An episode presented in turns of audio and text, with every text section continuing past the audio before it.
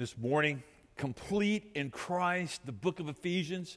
If you brought the scriptures, got your tablet, got your phone, get it over there to Ephesians. Chapter 1. I think we'll go verses 1 through 12. We'll see how time does, okay?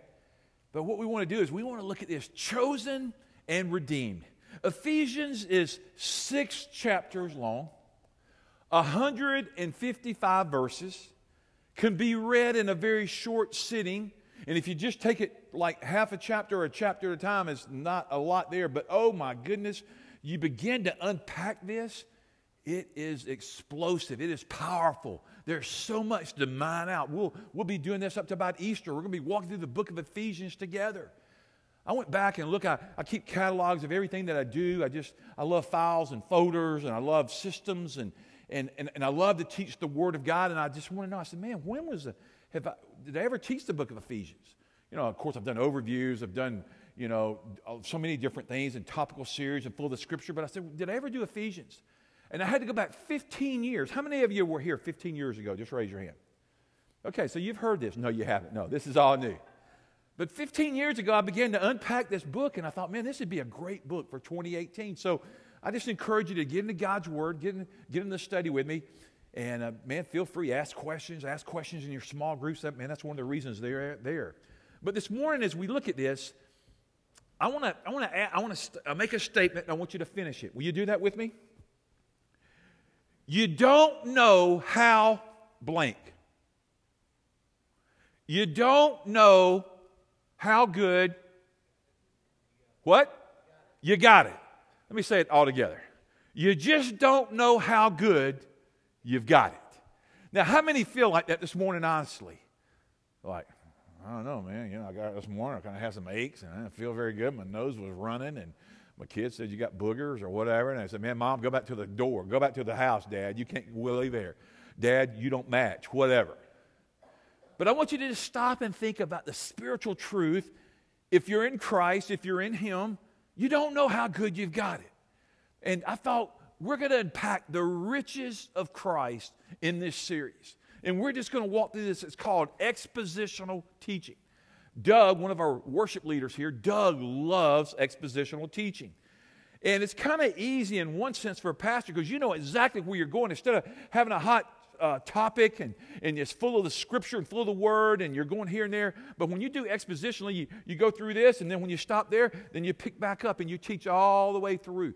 There's these churches called Calvary Chapels across the world, and they're powerful churches, and they're known for expositional teaching among many. And I, I like to vary the diet. I like to do topical, I like to do expositional. But for this season, and some of you go, Oh, I love this pastor. And some of you go, I didn't particularly like that so much. Oh, it'll change, okay? You know where Ecclesiastes says there's a season for everything? There is. Now, I just made some notes there for you. Look, look at the back of your worship guide about the church of Ephesus and how it flourished and what it did in the community. And in the middle of that, you see some word. I want you to circle it on your worship guide. Christ is central. He's in the middle of this community, He's in the middle of this book. He's in the middle of the Word. And as we look at it, uh, Paul writes to the people there of Ephesus, and the people of Ephesus had a, a, a number of pastors that pastored there, and one of the pastors was Paul. And I think, man, that's a, that's a pretty incredible deal. But as you look here, God, uh, it talks about in Ephesians the work of Christ, but also about how God views you and me. Now, there are some key words that I put right there in your notes and I'll try to walk through some of these.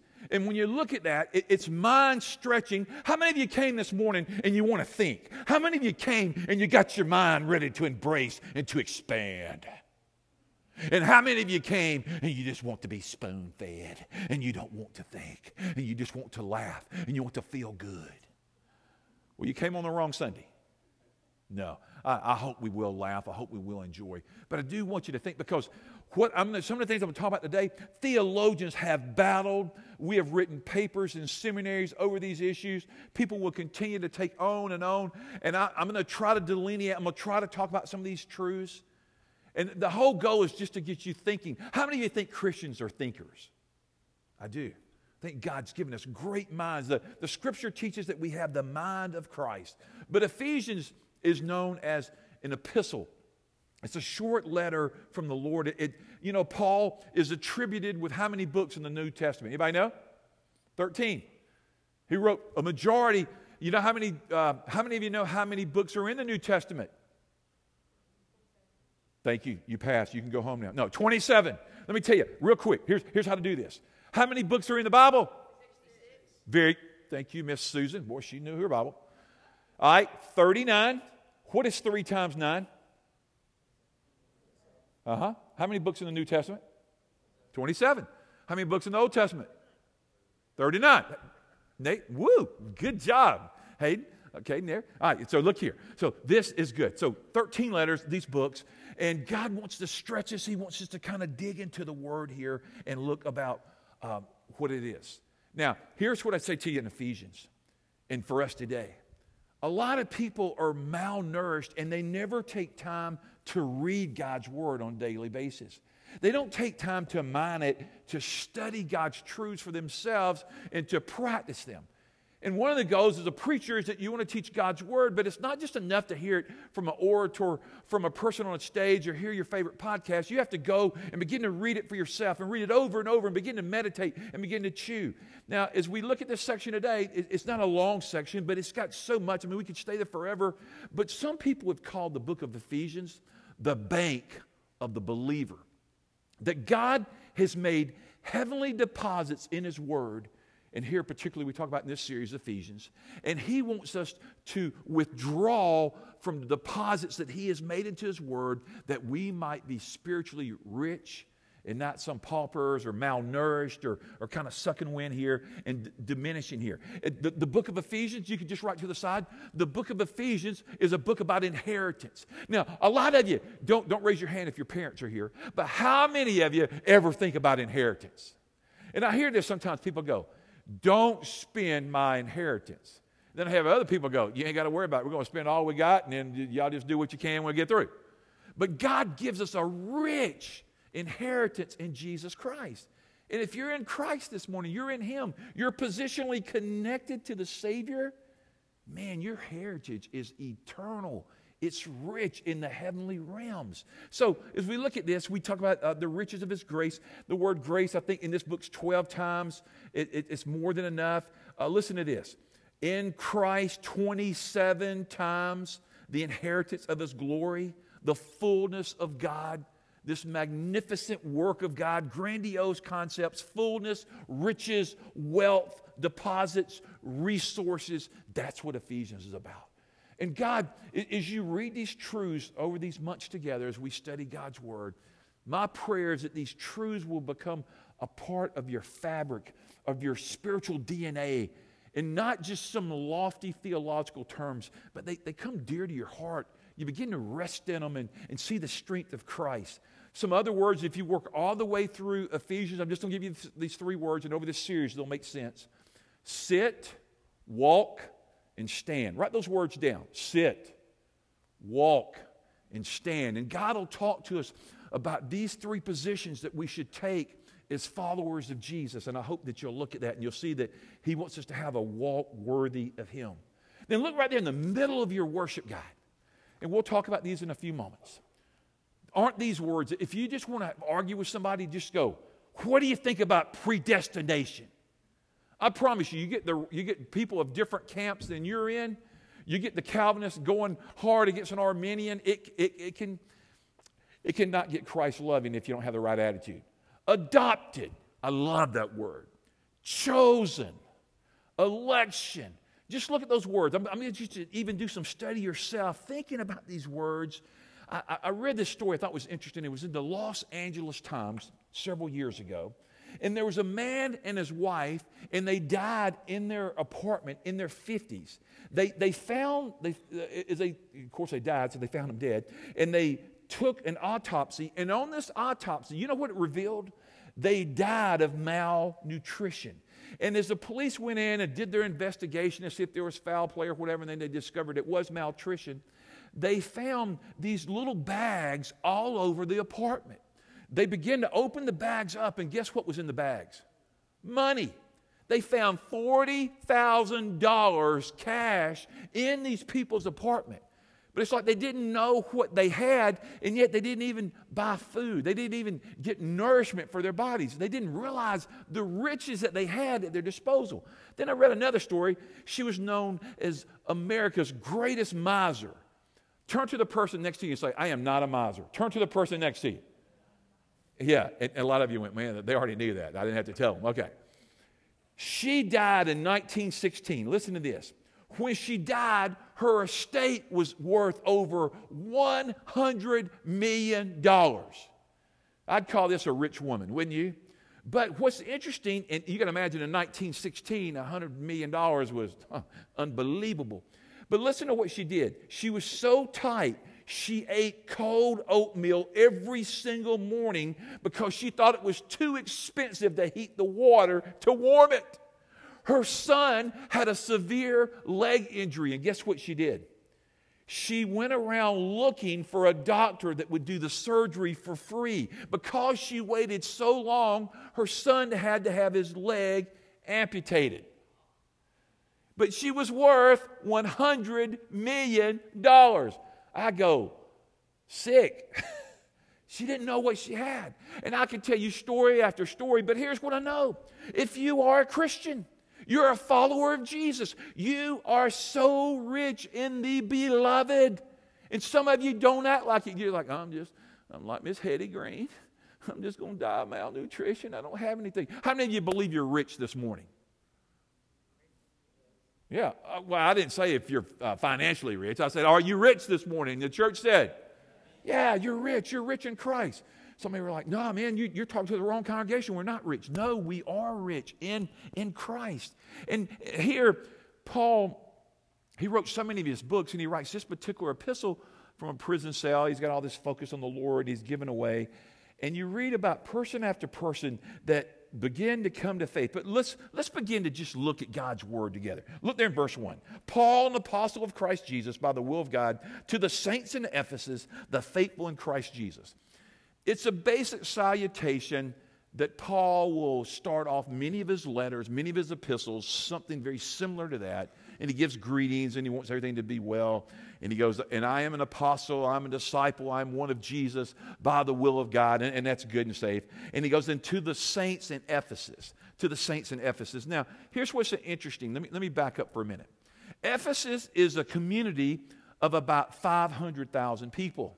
Half a million people. That's bigger than Montgomery County, surrounding areas. Basically, they tell me that our hospitals in Montgomery serve a region of about half a million people because it begins to draw out to Troy and to other regions. So, half a million is a lot of people. There's a lot of commerce going on there. There's a lot of, uh, there's a, a, a temple prostitute or a lot of temple prostitution going on, which really sounds kind of weird today if you like showed up and there's prostitutes outside the door. But there was all this sexual sin and immorality was rampant. There was all this commerce. I found out in studies there was one, uh, there was a major university there in Ephesus at this time.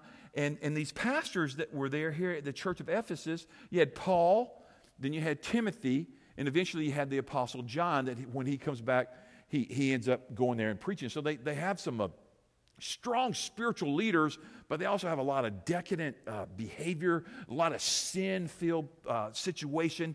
And so, but the, he says here to the saints. So I want you to I want you to circle the word saints in your Bible. Did you know you are a saint in Jesus Christ? Now this morning had we come in and had I said, Saint Doug, how are you doing this morning? You ought to say, he done lost his ever loving mind. And then if I'd have turned to April and said, hello, St. April. And then we, and let's say we added somebody on the uh, worship team and said, hello, St. Mary. We'd have been all spiritual, wouldn't we? No.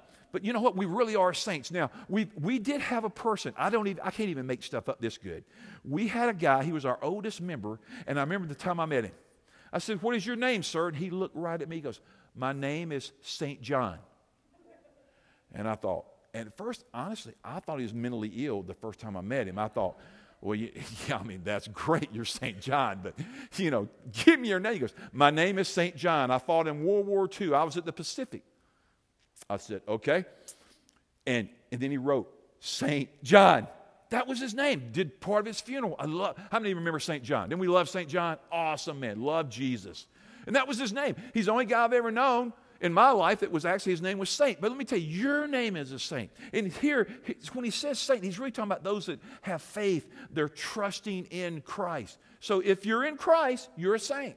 You're saying, but I don't feel like a saint. I don't act like a saint. Well, it might be time to repent and have the behavior that matches what you confess, but you are a saint. If you've received Christ, then you are. Now, look here. Then he goes on to verse 2 grace and peace. Grace always comes first. As a result of experiencing grace, guess what is the byproduct? What always follows grace? Peace. When you and I experience the unmerited favor, the unmerited love of the Father of Abba, then we experience peace. You know, I pray that for y'all all the time. I pray for the peace of Christ to rule in your hearts and minds. I've been praying a, a lot right now for Jan. At our house, we call her Mama. I pray for her to experience the peace of Christ at a new level as she finds herself in this reality of life that as she walks through the valley of the shadow of death, I will fear no evil. I will trust my God. As she finds her body being weak, Christ is her peace. I, I love this. So we, we look to him. Here, here's a thought I just throw out there. Sometimes we might struggle, and in this book, I hope we can. There's a. Are, are you familiar with the term uh, identity theft? Sure and we shred and we do all these things because we want our identity to be stolen. The other day, uh, I shred at home, we shred at church, but I'd gotten this really nasty box at home. It was so big, it was going to take me hours to shred. And I'm thinking, man, I've gotten behind on shredding because shredding is not like my favorite activity, okay? And, you know, the machine overheats and you have to stop and it gets clogged up. So every once in a while, Max or somebody will say, shred day. And as soon as I saw it, ding, ding, ding, ding, ding, it was, it was like somebody said, Grace, Grace. It's like, so I drove over. I sat in line 45 minutes. There was more cars. But the great thing is, once I got up there, they were collecting canned goods. They were collecting uh, all these things. So the Montgomery Food Bank was really enriched that day. And then I got up there and I gave them all this stuff. And the great thing is, they have these monster shredders and it just happens immediately. And I'm like, man, this is awesome. But, but as I look at that, I just think about here who we are what God's got for us here. Now, I want, but this identity theft, as I think about this, sometimes we don't know, so we protect our identity, but then sometimes our identity, our true identity in Christ, we are a saint in the beloved, we're a saint in Jesus Christ. We let that get ripped off, and we don't, we don't act like we know that, or we don't practice that, or we might know that positionally, but relationally, we don't live it out. Practically, we have nothing to do with it. My prayer is that 2018 will be a year that you know your proper identity, that you're a child, you're a son, you're a daughter of the Most High God. Can I hear a big amen? That's good news, man, to know your identity. You're not a pauper, you're a child of the King. You're like, okay, well, keep going, Pastor. All right, all right. So, right, now look here. That's verse 2. Look at verse 3.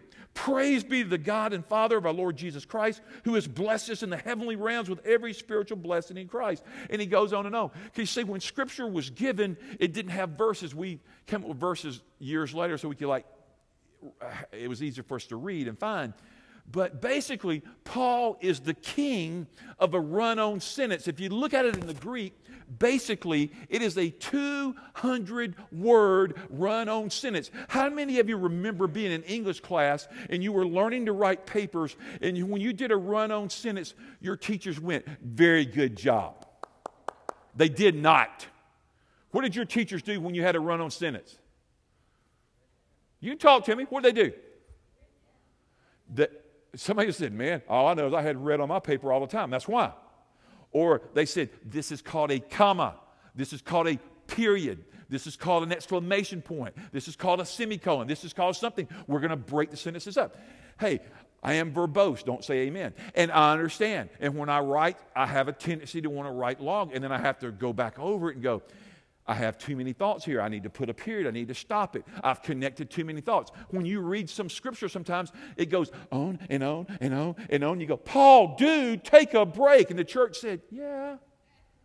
So here it is. But basically, verse 3 and following, just write in your notes doxology. He's given a praise to mighty God.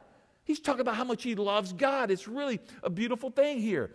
And so I'd write this word down. He would go, I am rich in Jesus Christ. I have been chosen by God. Verse 3 Praise be the God and Father of our Lord Jesus, who has blessed us in the heavenly realms with every spiritual blessing. Verse 4 For he chose us in him before the creation of the world to be holy and blameless in his sight. I love that. And let's keep going. In love. Verse 5, here it is. Circle it. He predestined us. Somebody just went, oh, heck. He predestined us to be adopted as his sons through Jesus Christ in accordance with his pleasure and his will, so to the praise of his glorious grace, which he has freely given us in the one he loves. In him we have what?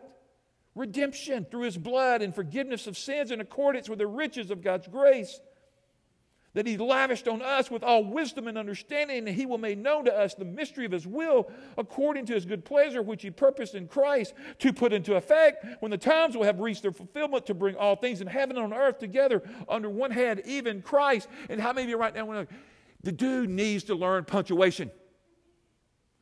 I was brilliant. Paul was such a writer of the gospel, such a writer of God's word. But I think he was so moved by the Holy Spirit, he just wanted to declare the excellent name of Jesus. So I think Paul understood, and he's going to try to teach us, the, the Lord is, that we are rich in Christ. We're inheritors of the kingdom. I don't know what your inheritance has been thus far, or what it might be, or what you are going to leave as an inheritance for the people that uh, follow you because you precede them in death. I don't know. But here's what I know about the inheritance of Jesus it's like this the bank calls, and the bank says, Jesus just paid off your mortgage completely. It is paid. There's no more debt. It's, your debt is canceled, paid completely. Uh, the Greek word be tetelestai. It is finished. How many are excited about when Christ says, I have paid your ransom, your debt in full. It is no more because of my blood. How many get rejoice in that? Now, is your bank going to call you this week and go, you know what? I was thinking about you, Robert, and I just wanted to call and say your mortgage has been wiped out. You and Tullis owe oh, no more in your house. What would you do, Robert? you would not buy another one. You'd probably have a massive. You'd be like, man, this must be a mistake, you know, or like, what happened? But I mean, it's good news and it's been paid. It's like the word. He uses this word. I want you to go back up here. He goes, Praise be the God the Father who has blessed us. Draw a little square around the word blessed us. See, I love it. See, I'm, I'm checking your Bibles and I'm checking them twice. If you die before me and I do your service, I want to look at your Bible, and there's nothing that gives me greater joy than to see you walk in the truth, but also to see that you have marked the truth and you have looked at God's word. And I, I, I, mean, look at my Bible. I love this. I love to color it and mark it and look at things. And I want you to look at the word blessed us. The, the word would be eulogize. Have you ever heard a eulogy before? If you've been to a funeral, you have. And see, we eulogize the dead. We bless them, we praise them. And actually, that's kind of the neat part of the service. I, I mean, funerals are hard, but also it's a great time to give affirmation. And when they have faith in Jesus Christ, it's a great time to celebrate their faithfulness to Christ. We eulogize. But here he goes, they're blessed, they're, they're eulogized. I mean, it, it, it's, uh, it, it's just an incredible state that God has for me and you. That they've trusted Christ, uh, that they've, they've bought in, they've embraced the divine mysteries of Christ. Do you think there's mysteries in your faith? There are. There are things that we know in part, but one day we shall know in full as we see him as he is. It's like fraternal secrets. If you were ever a part of the Greek system at your university, you learn handshakes and words and stuff, and we'll leave it alone, okay? And there was an inner order of how that system worked. And in Christ, it's like God begins to reveal not all the mysteries, but He begins to reveal mysteries to our hearts, to our spirits, to our minds in Christ. And, and we're privy to that because we're His. I'm grateful. I, I, I, thought about this this week as I was talking about this inheritance, and I was thinking about the riches that I have because Christ has made deposits on your part and mine. And He goes, Blessed is the Father in heaven. I have a friend for over the last 40 years.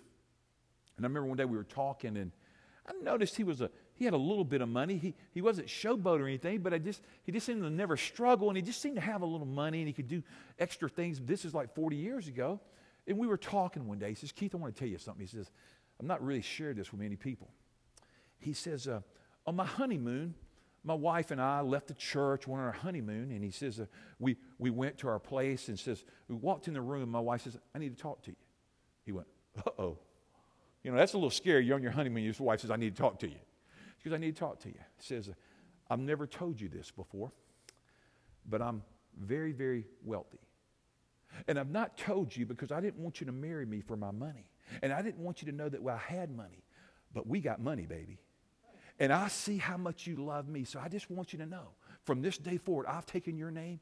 You now have a trust. Man, is that a good story? It's a true story. Now, I'll never tell you who it was, but I know this person, it's neat. They're, they're a deep follower of Jesus. Why do I tell you that? Because that sounds pretty good in the natural, doesn't it? Like, man, I kind of like that story. But here's the deal in Jesus Christ, you're so much richer than my friend. He's a pauper compared to what God has given you in His Son, the beloved Jesus Christ. And the church said a big, hey, man, man, you have so much in Christ, forgiveness of sins that He's lavished on us. We'll look at this. So he, he says here that we dwell. Uh, let's look here. Fill in the first point, verse 3, the heavenly realms. In the heavenly realms. Now, I don't totally understand that. I've, I've tried to read it, I've tried to break it down. I don't know it's, it's, it's unbelievable. We're, we're blessed beyond comprehension in the heavenlies. I, I like what Psalm 84 11 says For the Lord your God is a sun and a shield. The Lord bestows favor and honor. No good thing does he withhold from those whose walk is blameless. You have a, a pure, holy walk, a desire deep within you. You're blessed in Jesus Christ, and God has something for you. I've talked about the community of Ephesus. And we read about it in the book of Ephesians. But if we turn over to Revelation, it's not Revelations, but we say Revelation. As we turn up to the Revelator. As we turn there, what do we see? We see the church of Ephesians being brought back up again. And he says, I, and Jesus speaks this time, not Paul. He goes, I have many good things to say about the church of Ephesus and their labor and how they've strived and they've worked to exhaustion and, and how I love you and, and all these great things. But then he says, But I do have one complaint. You have left your first love. You've walked away. So here's what I'd write in the margin today, just to think about it. If your love has grown a little cool in 2017, I pray that by the Spirit of the living Christ, that He would ignite you and me with deeper passion in our hearts for 2018 to not walk cool, but to walk hot, to walk fired up, to walk passionately about the things of the Lord Jesus. Amen? And God wants us to run after Him. So He's saying, be careful, church. Look at the next blank the believer's destiny here in verses 4 through 5. He says there basically, we're chosen, we're predestined, we're adopted. I like that. Chosen in Christ. We're chosen for Him. Now, as I get on all this, and you talk about predestination, and you talk about Calvin and Arminian, and you don't see Calvin or Arminian in, in the scripture, it's just theological terms and people that we've attached their teachings. But basically, you talk about these, these things have been predestined, and then, you know, there's camps that just, they just, they build their whole doctrine, their whole faith on that. And then you have the Arminian camp and, and they dig hard on free will. How many of you believe God is sovereign this morning? Raise your hand. How many of you got, believe God gives us free will? Raise your hand. Now, wait a minute. Are y'all both right? Absolutely. Now, I'm going to try to walk through some of this, and, and we, could, we could create a war, but we're not. But it's this divine, holy mystery that God has predestined beforehand, before the foundation of the world. God has chosen us, God has adopted us. Do you know who came up with adoption? The Father. I love adoption. In this church, we have had international and national adoptions in the last 22 years. And it has been beautiful when people have taken on a new family, a new name, a new identity. Beautiful. But adoption started with the Father. God grafts us in to the family of God through Jesus Christ. He, he chooses us. I, I love this whole thing, these spiritual blessings that center on the person of Christ, that, that the Son enters into a broken world, it's called Christmas, to, direct, to rescue us from the dominion of darkness. Now, this sovereign God, and, and you can go down these different camps and you can just go, well, God is sovereign, God knows everything, He's omniscient. Absolutely, He is and you just go, well, there's no reason to share my faith But then we can read all these other scriptures and it talks about that he wants us to come to faith. And he says, Whomsoever, whosoever believes, whomsoever and whosoever. You just want to write those words down on your notes? I love that. I'm a whosoever. Do you think you're a whosoever? Whosoever believeth in him shall not perish, but have what? I think somebody preached on that last weekend. I, I listened to it on the podcast this week. Good, good job, Derek, if you're listening. I'm saying that because sometimes you just listen to our messages here. But listen to this the Psalm 115 1. Not to us, Lord, not to us, but to your name be the glory because of your love and because of your faithfulness. God, you are good. You see, who chooses? Did God choose me or did I choose God?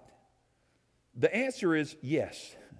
By faith, we live in the mystery, in the divine tension of Scripture. I've been teaching that around here the whole time, that there are, many tensions in the Scripture that we don't get it all figured out on this side, but it's okay. And in these divine mysteries, uh, I, I, just think of several things that people have dealt with over the years as they've tried to deal with the, the mysteries of Christ. Sometimes we, we think we've got it all figured out. Sometimes we're like, well, I don't have it all figured out. Aren't you glad you're not God?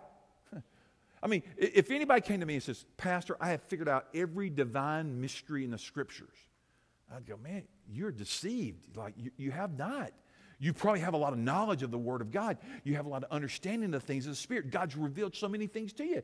But there, there's a mystery. It, it, it's beautiful here.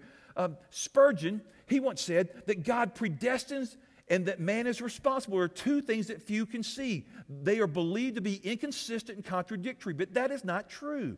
It is just the fault of weak judgment. Two truths that can't be contradictory to each other. There, you see, it's like, all right, I know how I can do this. I'm trying to think how I can illustrate this. Okay. We, I know y'all looking at me. This, I almost did it in there, but I'm afraid I'll fall and break my neck. And I don't want you to call Don and say, he was preaching, he broke his neck. Okay. See, we're down here on this plane, right? And we can get these truths from God, and, and I could just start walking through all these scriptures and prove this side, then I could prove this side, and you go, man, I'm really confused. But what I want to do is I want to elevate my position, okay? It's okay.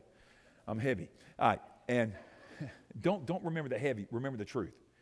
I elevated myself over the position I had down there. Do you see that God has a higher view? Do you see that God has another dimension than we know of? Amen? But see, in this reality down here, we're trying to figure it all out. And this camp's fighting this camp, and we're, and it's like, oh man, I get a headache. It's called seminary, okay? Then I think God is higher than any of our realities. He is a higher, new dimension, and God will settle it all in the end. And the church said, I took some very deep theology and I tried to diffuse it so we don't fight, okay? And some of you went, hey, that helps. Some of you are like, I don't like that illustration, but okay. So let's keep going here together, okay? Tension, uh, sovereignty, free will of God, they're both there. Let me just get you to write down some verses, and we won't cover them for sake of time. I want you to write down John six thirty seven, John fifteen five, John three fifteen. Then you write down 1 Corinthians 13, 12. Just write these down. If you got some questions, call me, email me. We'll try to talk about that. But I love this. Spurgeon, one time I like what he says. The whosoever are the people that can come in and be saved. He says, one went in the open door and they believed and they went in, there was a banquet table, and they went in and they had their seat. And they saw that their name card was there. And they said, I'm secure. And it was good. But then as they got up to leave the banquet table, they turned around and there was a sign over the door that said these words You did not choose me, but I chose you. And I know you're like, huh? All I'm telling you is these, some of these mysteries of Christ are so hard to communicate, but I think a lot of it's on purpose. All I know is that whosoever will come, whosoever will believe on the Lord Jesus Christ and repent of their sin, they will have eternal life. Is that great news, church? We all can be saved through the way of Jesus Christ, through the precious blood of the Lamb. It's, uh, it's, it's this truth that I'm talking about today. It, it bothers our mind but it blesses our heart. That's what I hope you walk away here today. Just saying, Lord, I want to rest in you. Now, let's keep going here. They've been adopted. This whole thing, being adopted, you know, when we adopt, we, we, we make a choice. People, you know, sometimes I was a youth pastor for a long time, and I'd have kids come to me Sometimes They go, My mom and dad told me on my 12th birthday that I'm adopted. Oh, man, great. Now you're in youth group, and I got to deal with it. And, and, I'm serious. And some of them would come and they'd have, they go, Man, I love my mom and dad, but I, I felt like they've deceived me. And, and was I really loved? And I, I, I, thought me and my brother looked different. And now I find out I'm not even in this family, but I am in this family. And, and, and girls really had it even tougher. Their identity would be so tough. And then I could remember listening to them and walking through. But then I'd go, But guess what? You were loved so much more than your brother. They chose you. They were stuck with him. And man, they go, Oh, that's awesome. I'm going home and tell my brother they don't like him. No, no, that's not what I'm saying. I was just trying to help them to be accepted and realize how their mom and dad lobbied, spent money, spent time, prayer. They loved to have this kid. And I love all the time when I hear about, oh, so and so's adopted. I'm like, which one's adopted? I can't tell. And have you ever noticed how people adopt people in their family, how they begin to look like their mom or their dad or their brother or their sister? I just think it's the coolest thing that God does that. Uh, now, anyway, let's keep going. So we receive an inheritance here. We get adopted. We receive an identity. Um, we receive the full rights. You see, uh, if you adopt a child, does that child get, get to be a part of the inheritance? Yeah. Do they get to eat at the table? No. When we adopt kids at our house, they have to eat in their room. You do not. I mean, they have all the. Today, I love it. Adoption is so popular in this decade. And, uh, you know, I'm, I'm out uh, in places in Montgomery and I see tribes. I see red, yellow, black, and white. They are all precious in His it's so cool to see families of multi, multiple ethnicities and color. And, and like I was, uh, I ran over somewhere yesterday and I saw this table and it was full of just different, diverse people and they were all a family. And I just went, man, this is so awesome. And it's really the, it's the plan of God, adoption. Like, let's keep going here. I, I just, I hope you'll, you'll see that we're adopted in the beloved by the unmerited favor, love of Christ that we come, he justifies. Look at this next one celebration of God's grace, verse 6 through 8. Move here with me. I got to I can't even hardly read up here. So, to the praise of his glorious grace, which he has freely given to us and the one he loves, in whom we have redemption. I love that redemption, bought back, bought by the precious blood of Christ through his blood. The forgiveness of sins in accordance with the riches of God's grace so there's those riches, those, those deposits, that, that wealth that God gives us. But I want you to see this next part. I love verse 8 that He lavished on us with all wisdom. Lavished, uh, one translation says, He lavishes His love, He shares His love. God's lavished His love on us in Jesus Christ. Uh, he's, God has, it's like this God has emptied His savings account out on your behalf and mine that he could buy us back by the blood of Jesus. Man, I love that. Sometimes when people adopt people in this world, they spend great sums of money. They empty their bank accounts to adopt a child. I know many people that have gotten international babies, and when they do that, it's not uncommon to spend twenty and thirty thousand dollars to to get a child, and then sometimes they'll go back and they'll get a second or a third child. It's just so they'll empty everything because they want this child to be have their name and have their identity and to be a part of their family. How many of you are just grateful for adoption this morning? Amen? it's just God's plan, man. I, I love that. I, I, looked out there a minute ago. I see uh, Bethany, our executive director of uh, First Choice. And our whole thing is to rescue children from being aborted but also that they might have life. And that if somebody wouldn't keep them, that these babies might go on for adoption, that these babies might have a life and, and be raised to be full, responsible adults that follow the Lord Jesus Christ. Amen? Man, it's just God's way. He's, he's such a great God. And so here in verse 7, he talks about absorbing basically the wrath of God that we have coming by his precious blood that he, that he buys us back. He, he lavishes. He, oh, here's be the other words lavished, showered. God showers his wisdom and understanding on you and me. I love that. Look, look at the last one quickly. The grand plan. It's a plan of God that he, that he gives us wisdom and insight to know his will. Oh, man, I, I, I, I tell you, I, have been studying this so much this week, and I could talk on this for two hours. And so, if you're interested, we could do that another day. But here's what I want, I, I want to do I want you to fill in this message question, and we're going to end right here. Jeremy will come to the piano. Do I truly know how blessed, how rich I am in Jesus? Do I know how blessed, how rich, how wealthy I am in Christ? I mean, man, that's, that's what God has for us this morning. That I, that you and I have been given an inheritance. And it's irrevocable. And it's in Jesus. And that inheritance qualifies us to be an heir of the kingdom of heaven. Man, that is, that is awesome. Because I and you deserve hell but because Christ gives his life as a ransom for many, that all who would believe and repent of their sin and, and trust completely in the riches of Christ can be saved eternally and have eternal life in Christ. Psalm 37 25 says, I was young and now I am old, yet I have never seen the righteous forsaken or the children begging for bread. Lord, this morning I pray that somehow we'll just begin to study these scriptures and see how you've lavished out understanding and will. And Lord, that you want to fulfill your good will and your good pleasure in our life. Let's, let's just pray together and we're going to leave for this day. And Wednesday night, we get to come back, small groups. Oh, they're going to be amazing. And uh, oh, one other person I want you to write on your sheet write down George. George Miller, Vicky's husband, is having surgery tomorrow. So please pray for George. Please, please let him know we're praying for George. Tomorrow is George's surgery, okay? Hey, let's pray together. God, it is always good to be with a family of faith, with the Christ Community Faith family, and for guests that have gathered in the room. And Lord, we need your riches, and we need to understand the riches of Christ, and we need to receive them and uh, just identify with them fully that we say, This is my identity. I'm a follower of Christ. Lord, teach us truth through this book that was written some time ago that we might have understanding of your heart and your mind and your spirit. Lord, lead us in the everlasting way of Christ. We didn't choose you, you chose us. You predestined us from the foundation of the world. And Lord, it is not your will that any should perish, but ever all come to faith in Jesus Christ.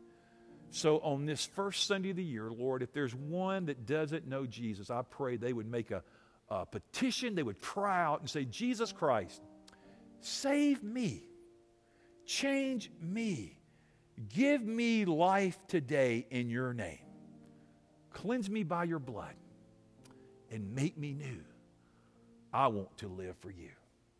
In the name of Christ,